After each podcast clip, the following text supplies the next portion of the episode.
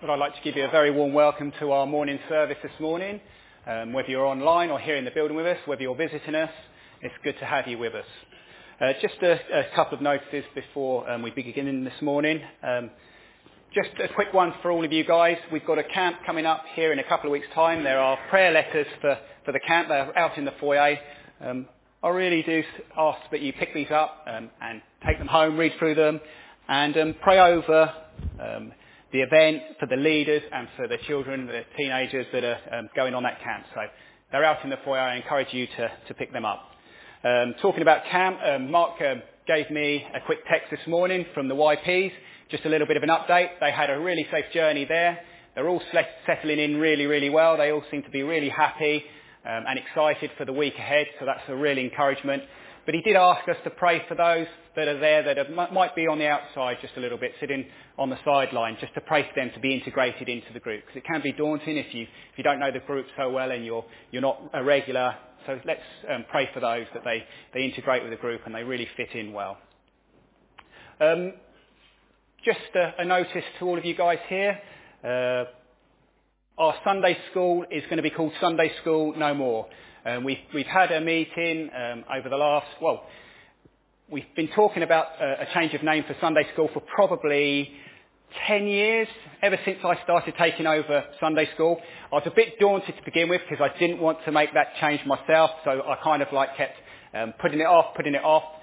But it, it's come to a point now over much prayer, much time, where we've decided to, to change the name from Sunday School, and the new name that we're going to be giving for, for um, Sunday School is going to be called Thrive. So we think it links in very well um, with Rooted, so it's going to be called Thrive from now on. So if you can get out of the habit calling it Sunday School and calling it Thrive, that would be um, really appreciative. But I just want to encourage you and, and, and to put you at ease that even though the name's changed, the main focus for our Sunday school has always been and will always be um, God first and at the centre of everything. The, the teaching of God's Word, the message of God's Word is central. And the amazing thing for us and the brilliant thing is that God does not change. Even though we might change the name of Sunday School, God doesn't change. And that's something to be really thankful for. And I've just got a quick verse that I'd like to read to you.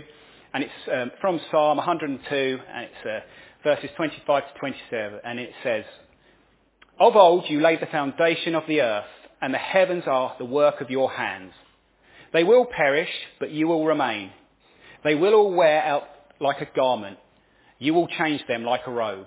And they will pass away, but you are the same, and your years have no end. And I just think it's a real encouragement, isn't it, that God doesn't change. Things around us change all the time. Um, people, um, situations, but God doesn't change. And as we move on with this name with Sunday School, it is a new name. It's exciting to move forward with it, but God's at the centre of it still, and he doesn't change. We're going to sing our first um, hymn this morning. We're going to be singing Amazing Grace, and we're going to be singing it to the, the Auld Lang Syne um, tune. So as the music starts in a moment, would you please stand? But we're going to be singing Amazing Grace, how sweet the sound that saved a wretch like me. I once was lost, but now I'm found, was blind, but now I see.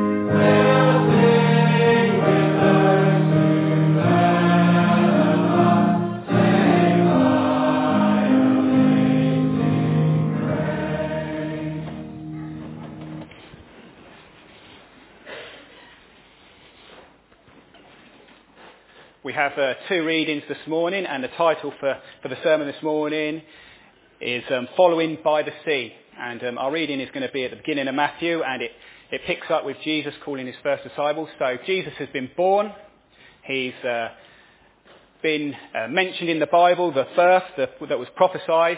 And then we read about him as a child in the temple, but then we don't hear a lot about Jesus at all. Then all of a sudden he bursts onto the scene and we, we read about him where he's baptized by John the Baptist and he's taken away to be tempted in the desert. And we're picking up the story here where he starts to call his first disciples and starts his ministry where he changes the world and turns it upside down. So our first reading is in Matthew 4 and it's reading from verses 18 to 25 and you can find that in your Bibles on page 809. So it's page 809 in your Bibles. If not, you can follow along on the wall. While walking by the Sea of Galilee, he saw two brothers, Simon, who is called Peter, and Andrew, his brother, casting a net into the sea, for they were fishermen. And he said to them, Follow me, and I will make you fishers of men. Immediately they left their nets and followed him. And going on from there, he saw two other brothers, James, the son of Zebedee, and John his brother, in the boat with Zebedee his father, mending nets. And he called them.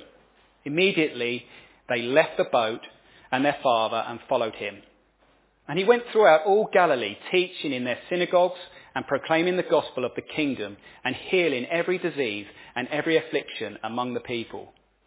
So his fame spread throughout all Syria and they brought him all the sick, those afflicted with various diseases and pains, those oppressed by demons, those having seizures and paralytics, and he healed them.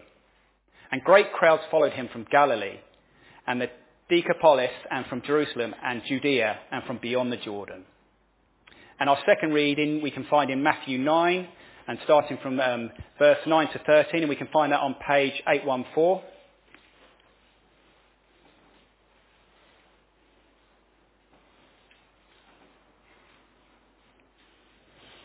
As Jesus passed on from there, he saw a man called Matthew sitting in the tax booth. And he said to him, Follow me. And he rose and he followed him. And as Jesus reclined at table in the house, behold, many tax collectors and sinners came and were reclining with Jesus and his disciples. And when the Pharisees saw this, they said to his disciples, Why does your teacher eat with tax collectors and sinners? But when he heard it, he said, those who are well have no need for a physician, but those who are sick. Go and learn what this means. I desire mercy and not sacrifice, for I came not to call the righteous, but sinners. And we look forward to what John has to say and speak to us on those two passages a little bit later on. But now we're going to be singing our second song. It's a song that um, some of the children here will know. We sing it in Sunday school. Um, Jesus calls the fishermen. So please stand when the music starts. And then after, the, after this um, song, um, John will come up for the children to talk to the children. Please come forward.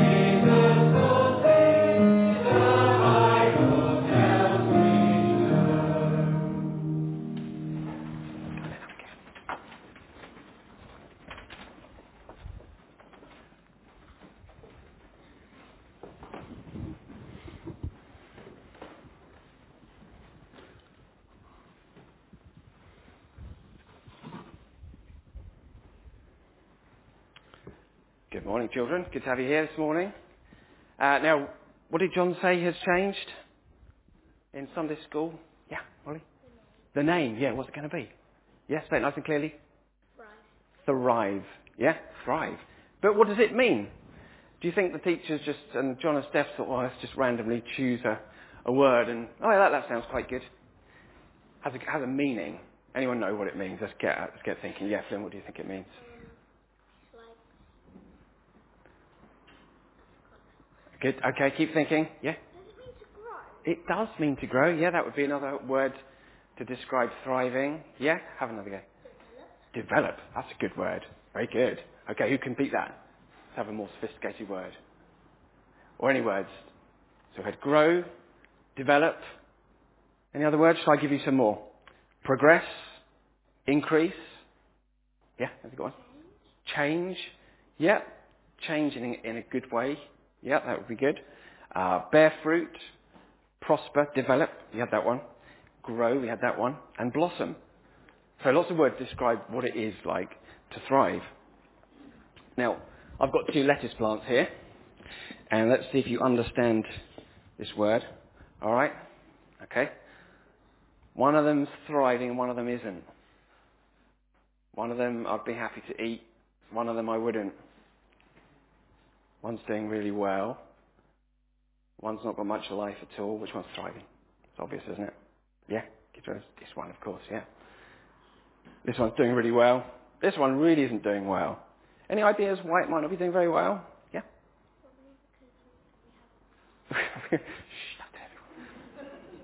This one we haven't watered. Yeah, it's really dry.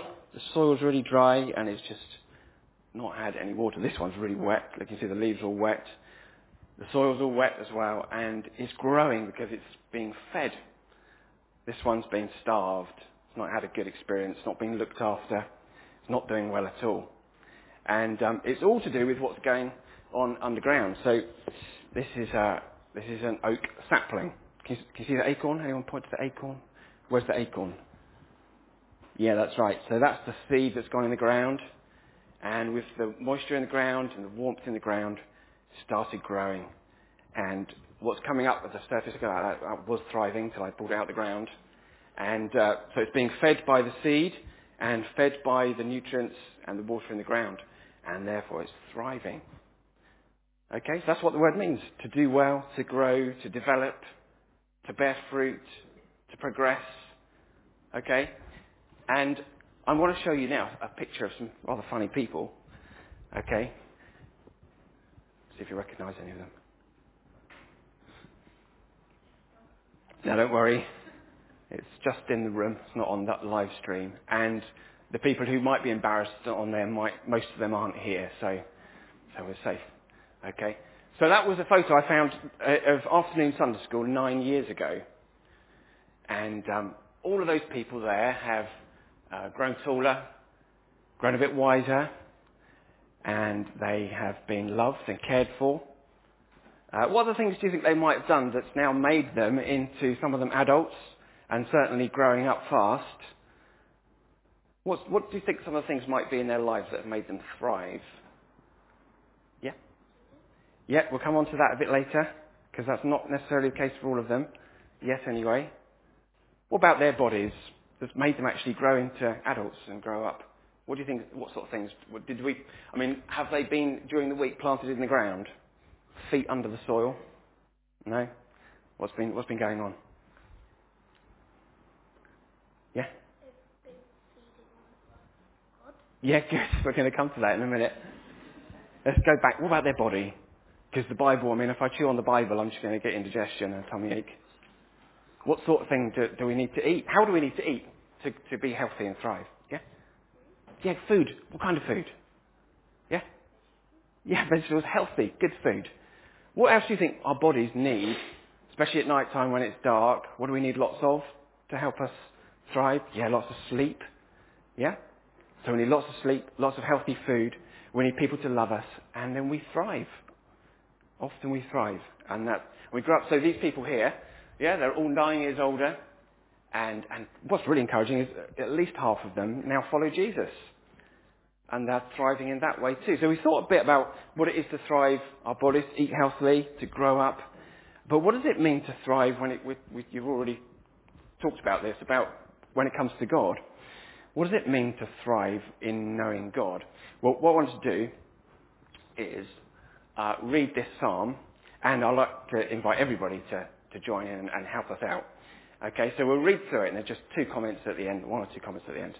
Okay, so are we ready nice and clearly, yeah? All right. Blessed is the man who walks not in the counsel of the wicked, nor stands in the way of sinners, nor sits in the seats of scoffers. But his delight is in the law of the Lord, and on his law he meditates day and night. He is like a tree planted by streams of water that yields its fruit in its season, and its leaf does not wither. In all that he does, he prospers. The wicked are not so, but are like chaff that the wind drives away. Therefore, the wicked will not stand in the judgment, nor sinners in the congregation of the righteous. For the Lord knows the way of the righteous, but the way of the wicked will perish.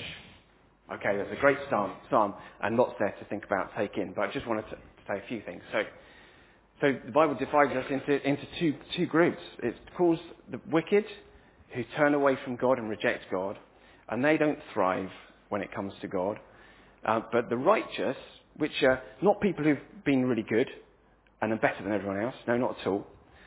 Because some of the worst people become righteous because Jesus has changed their life. So when God works in our heart, then there's something, uh, there's, there's, some, there's some bad examples to follow. And Psalm, the verse 1 tells us, don't, don't go down that way because you're not going to thrive. And that's walking along with people who hate God, um, standing around and spending time with things that are going to be a bad influence on us and help us to create bad habits, then we don't thrive at all. Okay, so but what is it? We said we don't put our feet in the ground, but what is it we put our heart in God's word? It says his delight is in the law of the Lord, and he meditates on it day and night. So it's really saying now God's word and what he says to us is oh, what, what's God say about how I should live my life? And when we tap our roots down into what God says, then we start to thrive. When we live God's way, we thrive physically, mentally, and our soul, spiritually, we do as, as people as well. And that's a great thing. Um, and what happens here, what, what is he like? Well, he's like our illustration of the plant. It's like a tree. If a tree's planted in a desert where there's no water, it's going to die off. But a tree would do really well if it's near a source of water. And it gives fruit, and its leaves don't wither and die off. In all that he does, he prospers. And it's saying that if, if our heart's in God's word, we're like a tree that is well watered and well fed. And we thrive as a result. And so that's why we've called the previous name, which we're not allowed to say anymore, is now called Thrive, okay? Because that's what we want for you. And do you notice as well that upstairs, we were thinking about that Sunday school, it's called Rooted. Rooted down into God's Word, where we feed off God and what He says and the truth that we really need to know. And then we thrive. Okay? So that's just a bit of an explanation of our new name. Good. Well done. You can sit down now. Thank you.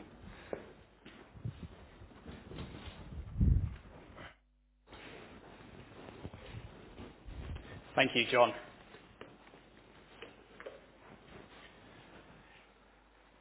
And that's one thing that we do want as um, parents, as Sunday school teachers. Uh, we want you guys to thrive. We really want you to know Jesus and we want you to thrive in his word. And I'd just encourage you again, you all got given a new book this morning, kids, didn't you? A book about God, about Jesus. And I really do encourage you to pick them up as you go home and read them. And I pray that you will thrive through the message that you're hearing there. Should we come together now? Should we pray to God?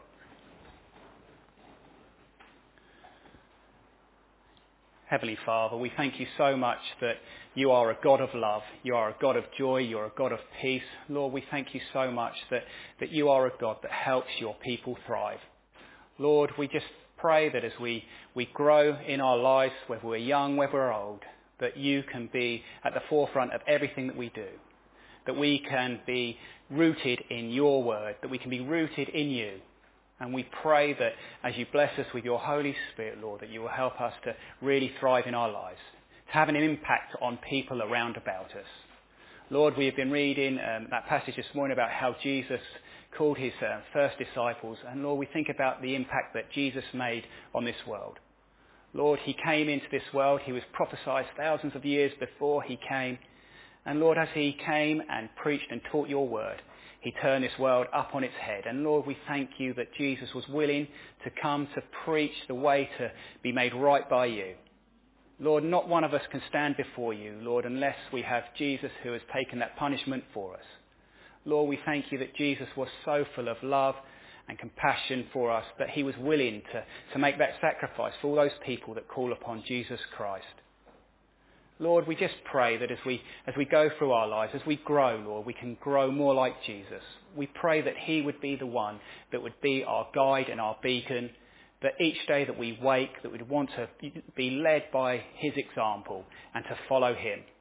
And Lord, we know that as people we are broken and sinful. We know we are not perfect in any way, shape or form. And when we fail and we let ourselves down, Lord, we can still come to you and ask forgiveness. And that punishment that Jesus took has cleared all those sins from our lives, and we thank you for that. But help us not to be carried away with that. Help us to still be rooted in you. Help us to still go forward, putting our trust in you, wanting to be like you day by day. Help us to have an impact on the people around about us. We think about Jesus and the impact that he had. Lord, everyone that he spoke to and healed, he had an impact on. Lord, we just pray that, that we can be that to other people, that maybe we can be helped by you to guide people to know you as their Saviour. And Lord, we just long to see people saved. Lord, we have given those books out this morning to the children in Sunday school. And we pray that they won't just be put to one side, but they will be picked up day by day and read from cover to cover. We pray that they'd pick their Bible up day by day and read it. Lord, we know that this world offers us such little, Lord. It tells us that, that this is what we want and this is what we need. But Lord, nothing can fill us like Jesus does. No one can fill us like your word does. Nothing can make us truly happy unless we've got Jesus in our lives. Lord, we have promised that you give us all the things that we need and you always give us what we need when we need them, Lord. And we thank you for that. Lord God, I thank you so much for, for the Sunday school over the years, Lord, as it's been taught. And Lord, as we go forward changing the name to Thrive, Lord, I pray that it would be a real blessing. Lord, we just thank you so much that even though the name has changed, you do not. Lord, you are our rock, you are our guide, you are our saviour, you never change. And we just pray that as we go forward with Thrive, Lord, that, that your word would be at the centre of everything, that everything that goes around about Thrive, Lord, would be centred on you. Your word will be the most important thing. You will be the rock that we stand upon, and we thank you for that. We pray that our hearts will be on fire again to serve you in this way, teaching those children as they come in week by week. Lord, we pray for Rooted as well, Lord, and we thank you for the change that they had up there with their name, Lord, and how it seems to just be um, the norm now. But again, we thank you that your word is at the centre of that work there. We pray at the moment, Lord, for those that are away from us, the YPs. Lord, we are, we are low on numbers today because of so many being away on that holiday. And Lord, we thank you so much that there are so many in that group that do follow you, that have you as their rock. And we pray for them at this time. We pray as they're on that holiday that you'd give them um, fun and safety. But we really do pray that you would speak to those that do not know you. That, Lord, as they've um, got a week away from from everything, all the burdens of this world, Lord, where they have to pretend to be something that they're not. Lord, I pray that you would help them just to be themselves, to open their hearts up to your word. And I pray, Lord God, that you would work in their lives and in their hearts, Lord, and that you would fill that empty gap that they all have, Lord, and that they would come to know and love you as their Saviour. I pray for those that are there that are Christians to get alongside them, to be an encourager, and I pray for all those talk series that are going on over the next week, Lord. I pray that you would be um, a real blessing to, to the speakers as they give those talks. I pray that you would really help them as they speak to, to that YP group. Lord, we think of our summer activities coming up as well. We think about camp um, in a couple of weeks' time. And we continue to pray for that event, Lord. I pray that each of us here would pick up one of those newsletters, take it home with us, and pray over the um, matters at hand, Lord. We pray for the leaders and pray for the kids that are going on that. Lord, what a blessing it is that we can have a site down here where we can bring children onto this site and we can give them a good time and we can give them a message about Jesus. What a privilege it is and help us not to, to forget that. Lord, we pray for the Lighthouse event that's going on in August as well. And Lord, what a blessing that has been over the, the, the um, years that have gone by. We've seen so many children come and hear a message, and now we have that Connect group set up as well, where they come once a month. And it is so wonderful that this prayer has been answered by you, and that we are seeing the fruit of it now. And we just pray, Lord, that you'll continue to bring children, bring parents along, so they can hear a message. And again, we want to see lives changed by that. Lord, we think about those at this time that might be sad or feeling um, downcast, and we especially think of June Taylor at this time, at that sad news of the loss of her son Stuart this week. We really pray for her at this time. Lord, there are no many not words that we can say to comfort her, but Lord, we know that you are the comforter and you can bring peace. And we just pray that you would get alongside her and give her that peace that only you can give. And we pray for the extended family as well, Lord, at this sad time. Just be with them and comfort them, we pray. We pray for any that might be ill at this time and not with us, able to be here. Lord, we pray for them and we pray that you continue to keep encouraging them. Lord, we miss them when they're not here, but we know that they are thinking about us and they pray for us regularly and um, we just are so thankful for them. So Lord God, be with us now as we continue in this service and we especially pray for, for John now as he speaks to us on these passages. Lord, he speaks to us about how Jesus called these first disciples May you really bless him and help him. And may each one of us here not just sit here and switch off, but really be attentive to the things we hear. I pray that your Holy Spirit will work in a mighty and powerful way this morning. Open up our ears and our hearts to this word that we are going to hear. And we pray this all in Jesus' name. Amen. Well, before John comes to um, speak to us, we're going to be singing our, our third song. And again, once the music starts, please stand, but we're going to be singing all I once held dear, built my life upon. All this world reveres and wars to own. Please stand when the music starts.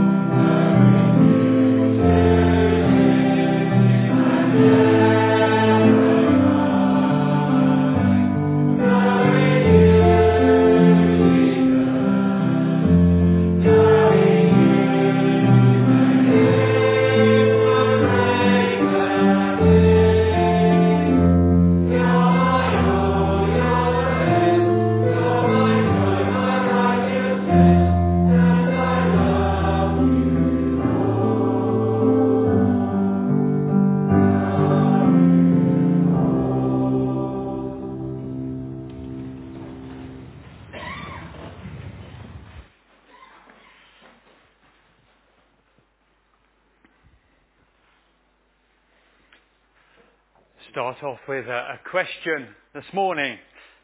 Is your life different because Jesus has come?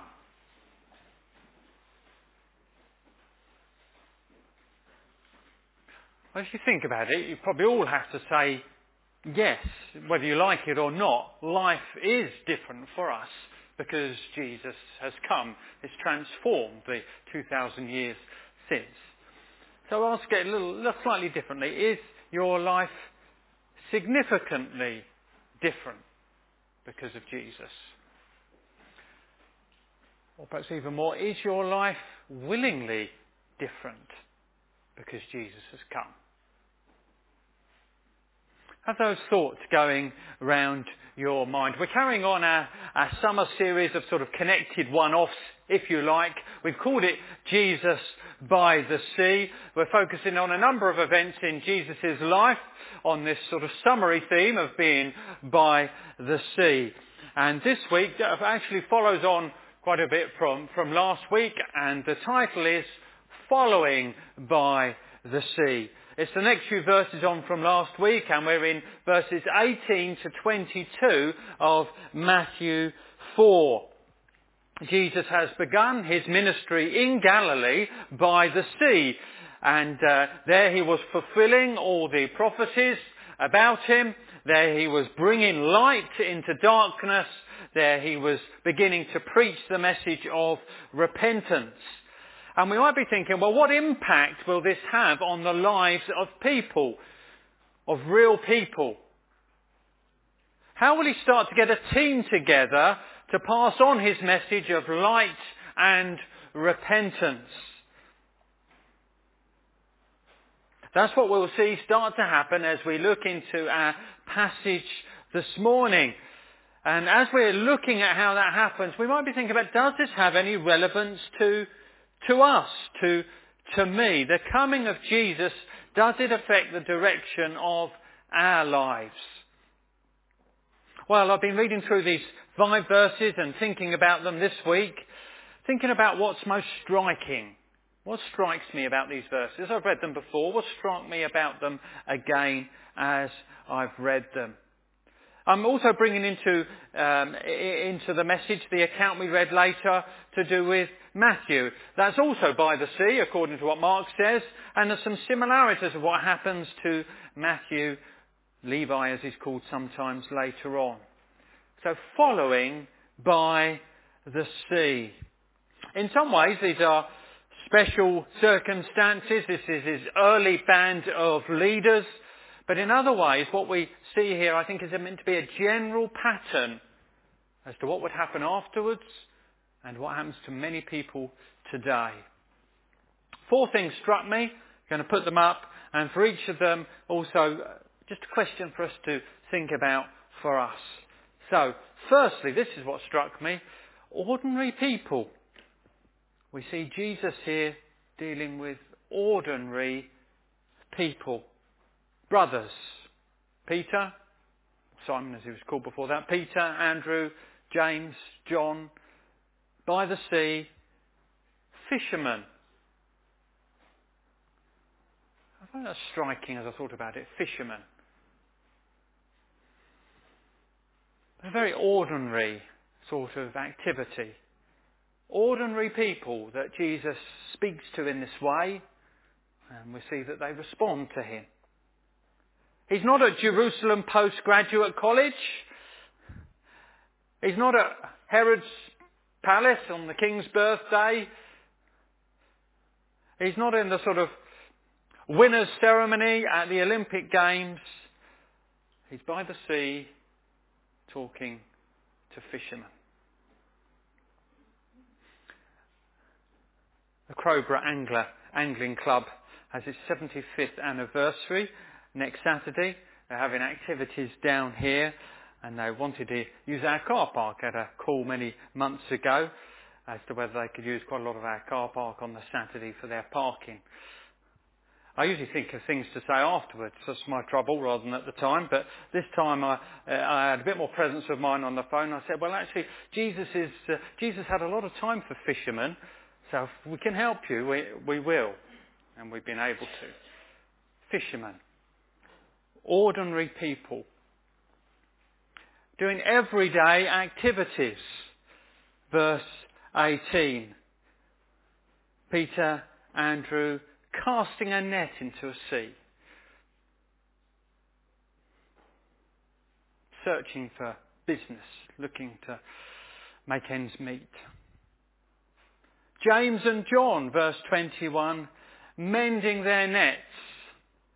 I suppose that was a very interesting job. Uh, perhaps fishing was a bit more interesting, but mending that he's tired at the end of the day, fiddly. Would you like to mend nets? Mending their nets every day, packing down, sweeping up. Matthew chapter 9, sitting at his tax booth, sitting at his desk. Ordinary people doing ordinary things. I think we can get a bit used to that. Jesus especially came and took interest in ordinary people. 1 Corinthians 1 says this, For consider your calling, brothers. Not many of you were wise according to worldly standards. Not many were powerful. Not many were of noble birth. But God chose what is foolish in the world to shame the wise. God chose what is weak in the world to shame the strong.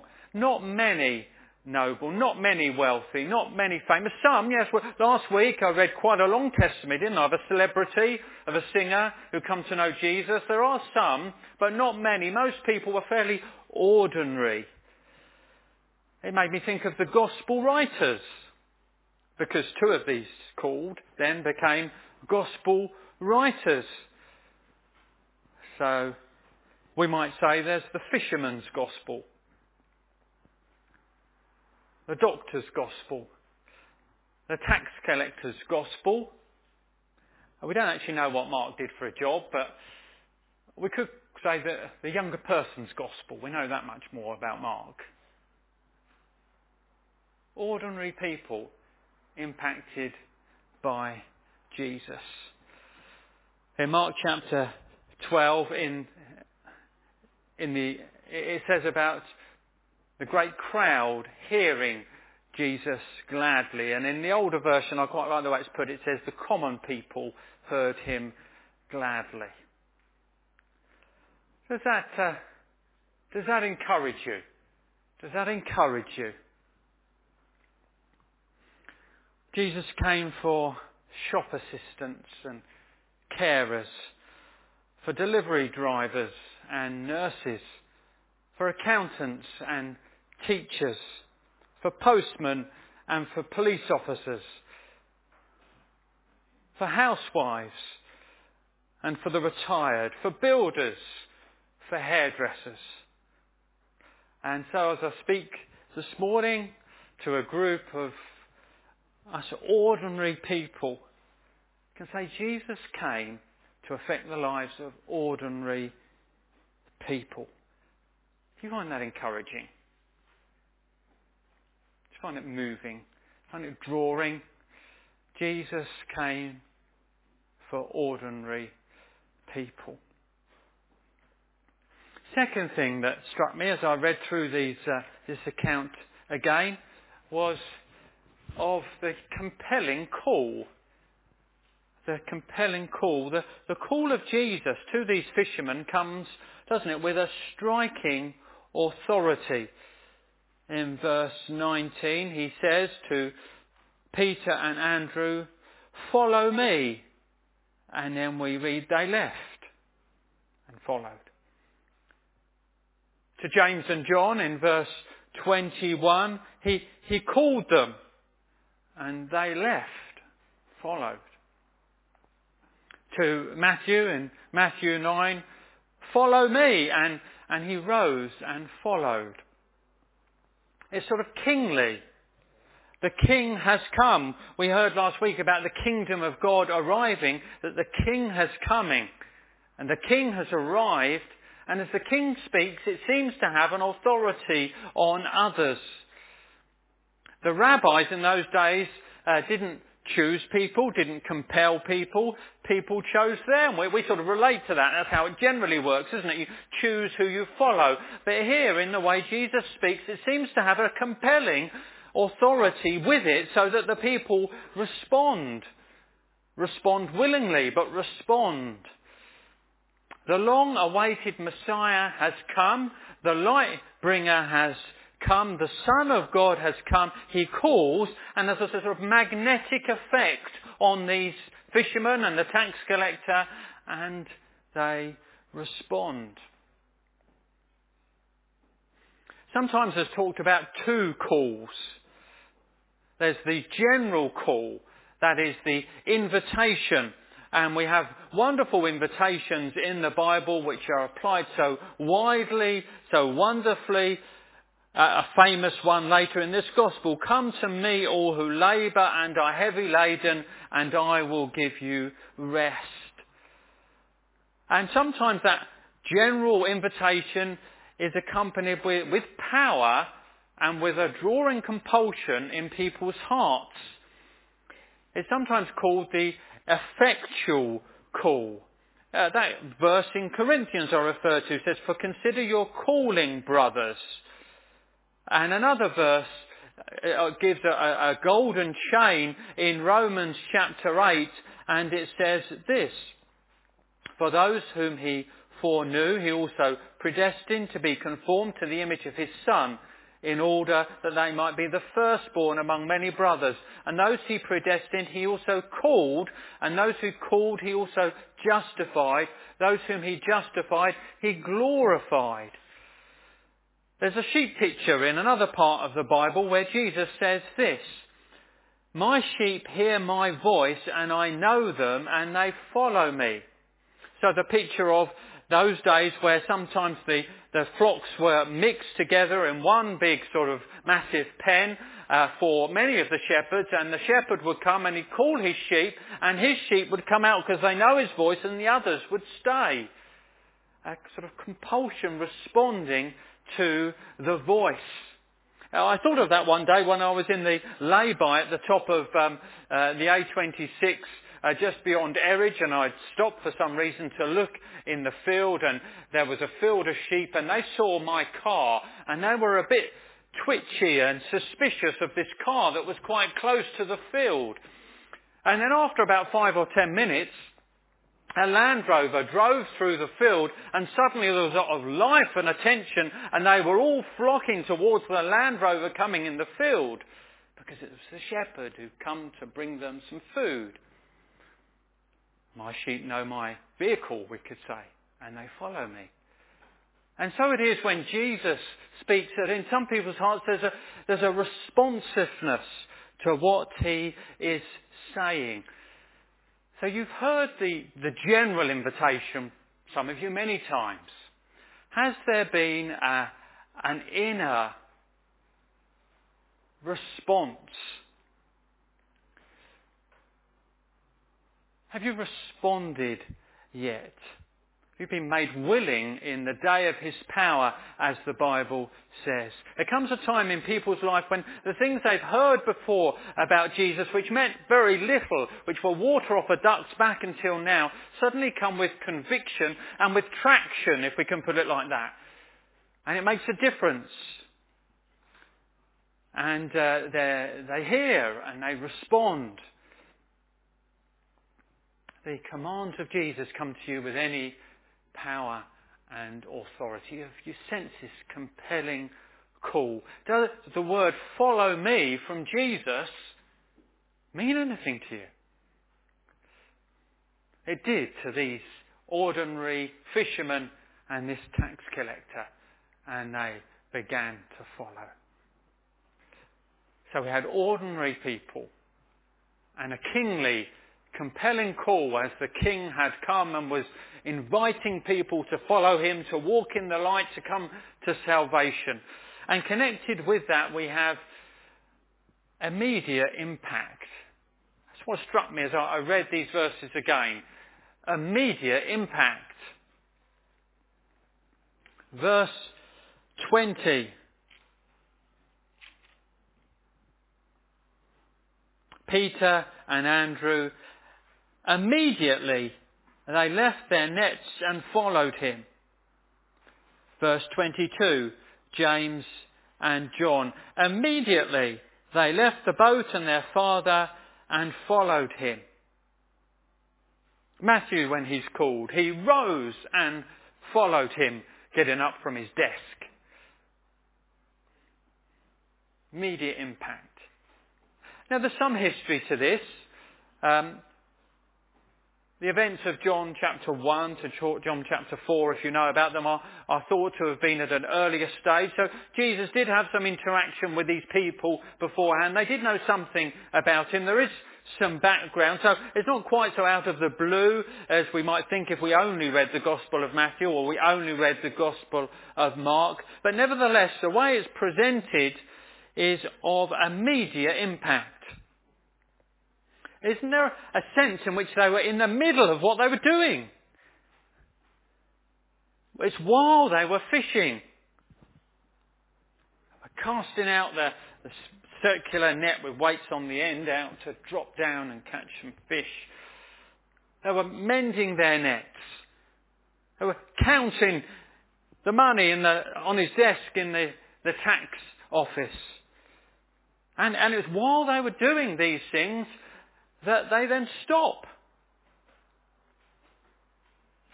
And it conveys this that Christ's call trumps everything.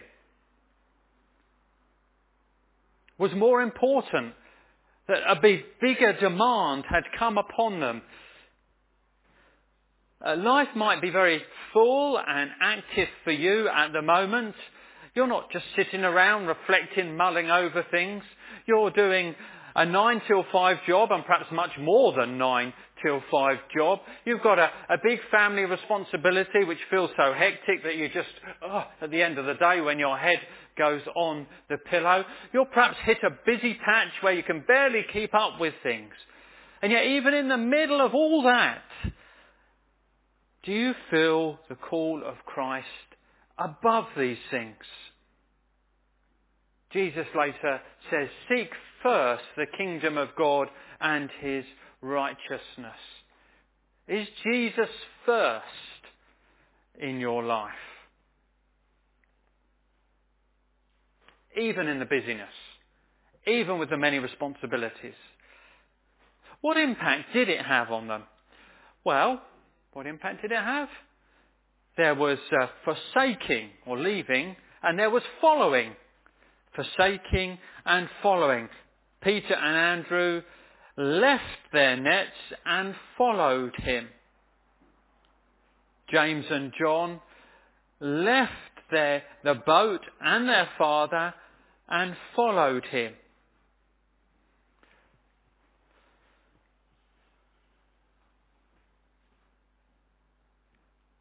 It's forsaking and leaving. Jesus was more important to them than their work nets, boats, business partners left behind and their life then centres on Jesus and his teaching and his mission.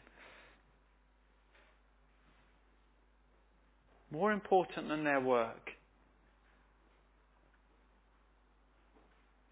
We say, surely when somebody becomes a Christian, they don't hand their notice in, do they? Not generally. Perhaps very occasionally if the work involves something they feel is just totally inconsistent with following Jesus, but not generally. But when somebody's converted, Jesus becomes first rather than the work. Jesus becomes the number one priority in their life. Maybe up till then it's been all about career. It's been all about sales. It's been all about profits. It's been all about overtime. It's all about achievement. And then there's a reorganisation of priorities. And although work is still diligently done for others to provide, Jesus is first above all and pleasing Jesus comes first in life. Is Jesus more important than your work? Is there a sense in which you have left your work and followed him? Because when push comes to shove and when you can't serve both, he is on the throne, not your job. Jesus was more important than work. Jesus was more important than family. James and John immediately left the boat and their father and followed him. I don't know what the father thought, Zebedee, isn't it? Don't know what Mrs. Zebedee thought. A bit strange. But James and John left their father and followed Jesus, we're told. Does that mean you disregard your family if you become a Christian?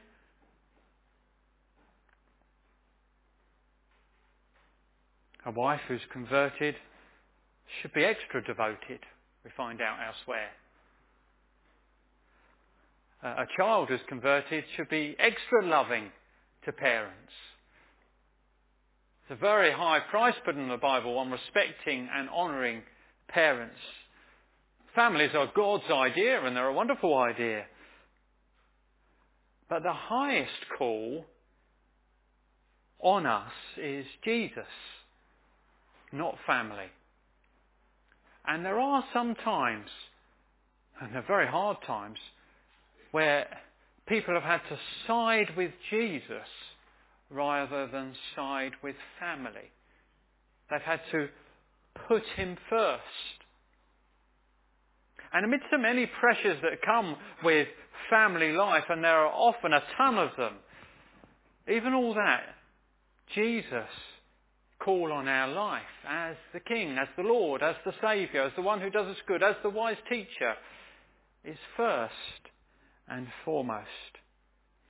Is Jesus more important than your family?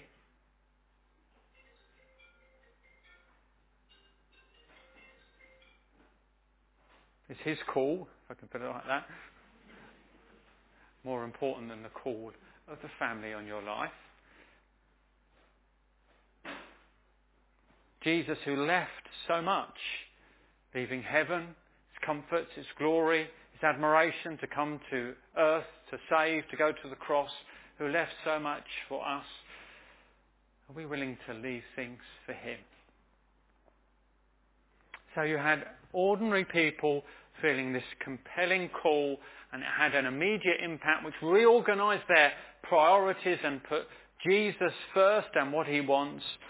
And then we also have changed focus changed focus.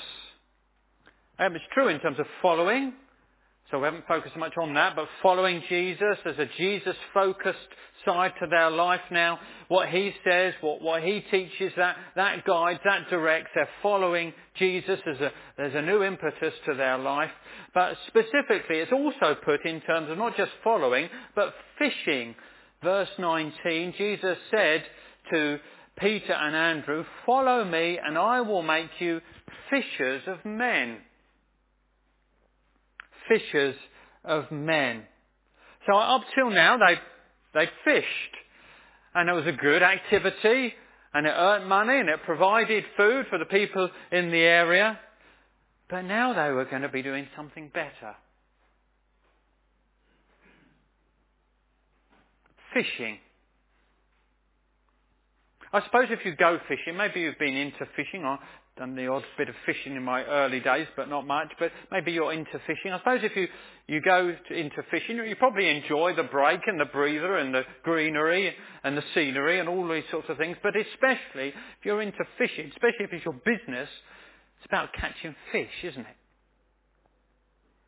You know, what, what do you see if you go on the riverbank and you go past somebody who's fishing? Well, you say, have you caught anything?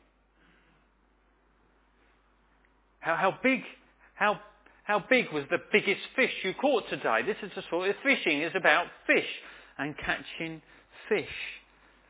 And instead of fishing for fish, they went out to fish for, for people.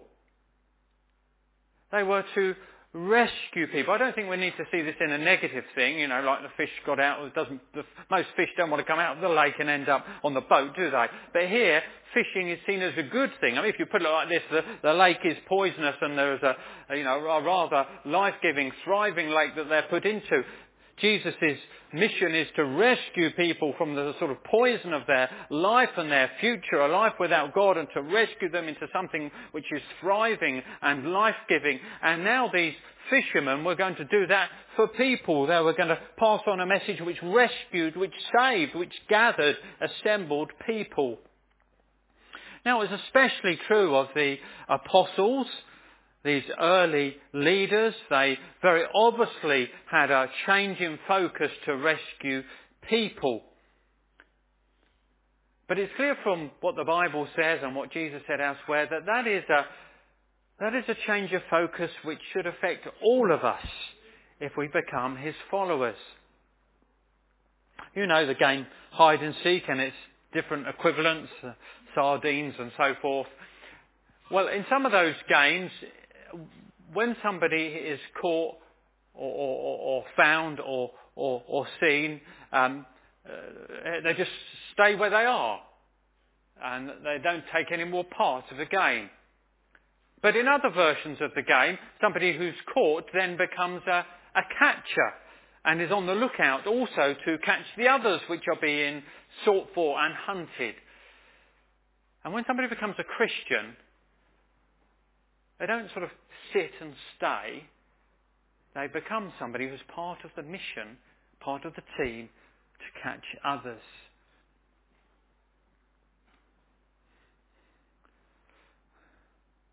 Are we somebody who's been saved and who's just sitting still? Or are we somebody who's been saved and is part of the mission? Jesus said, follow me and I will make you fishers of men. Proverb says, he that wins souls is wise. James ends his letter in this way, My brothers, if anyone wanders from the truth and someone brings him back, let him know that whoever brings back a sinner from his wandering will save his soul from death and will cover a multitude of sins. It's a great thing to be a fisher of people, to gather to save people. I remember hearing a, a message by an Australian evangelist who came over and was speaking actually in Crowborough um, at an event I went to, and the event was for uh, ministers, uh, and the title of the talk was this: "Still Fishing?" Question mark. Still fishing. Now, we've been saved, been a Christian for a while. Are you still looking to be a blessing so that others might find out about Jesus? That a good question for us? Still fishing. I heard uh, this week a message from somebody who's been involved from eh, with a church plant. It's Luke Crowther. Some of you know of Luke. Um, they've been going a couple of years. I, I said a, a, week or two ago about a church plant which had really struggled. Well, this, well, this was, was, was really going well, and, and there were lots coming, and it was full, and, and it had grown. And he was uh, saying that uh, there was a danger for them as a group of people that they start looking inward now because they were quite full as a, as a church plant and congregation. A danger that they were just sort of enjoying life, if you like, in the aquarium rather than looking to add others who needed to be gathered. Are we still fishing? The eagerness you had when you first converted and found Jesus as your Saviour, you so wanted others to know that for themselves and to find rescue and life in Him, you're still fishing. It involves all of us as Christians. We're f- fishing, if you like, in different ponds. Pond of, I'm fishing in the, in the neighbourhood of, um, in the pond of, of my neighbourhood. Wanting people to be saved, praying for them hoping for a conversation with them. That's a, a, a little pond that I'm in. You've got your neighbourhood. You've got your family. You've got your friends. We've been involved with the, the first uh, steps pond or the first Tuesday pond or What's your pond? My, my rod doesn't reach to your pond. Our rods don't go very far. We've got an area that God has called us to, and we're looking to be a blessing and a help to those. As God has blessed us, we want to bless them. Still fishing? Still praying? Still looking? Jesus says, follow me and I will make you fishers of men. Ordinary people, compelling call, immediate impact, changed focus. We started thinking about whether Jesus has affected our lives. Has Jesus affected your life? Well, part of that's inevitable. It's history. Has he affected willingly? Have you responded to his call? Have you put him first? Has there been an impact? Has there been a leaving of other things that were on the throne so that he is rightly on the throne as the King of love, the King of righteousness, the King of peace? And as we think, has Jesus affected our lives? We can also finish thinking, is Jesus affecting others' lives through us? Are we part of this gracious, kind, compassionate mission of Christ to be fishers of men and women and young people? Well, I'll leave a, uh, just a half a minute or so for you to think through as we often do. Perhaps pick one of those questions that especially struck you and pray through it quietly before we have our final song.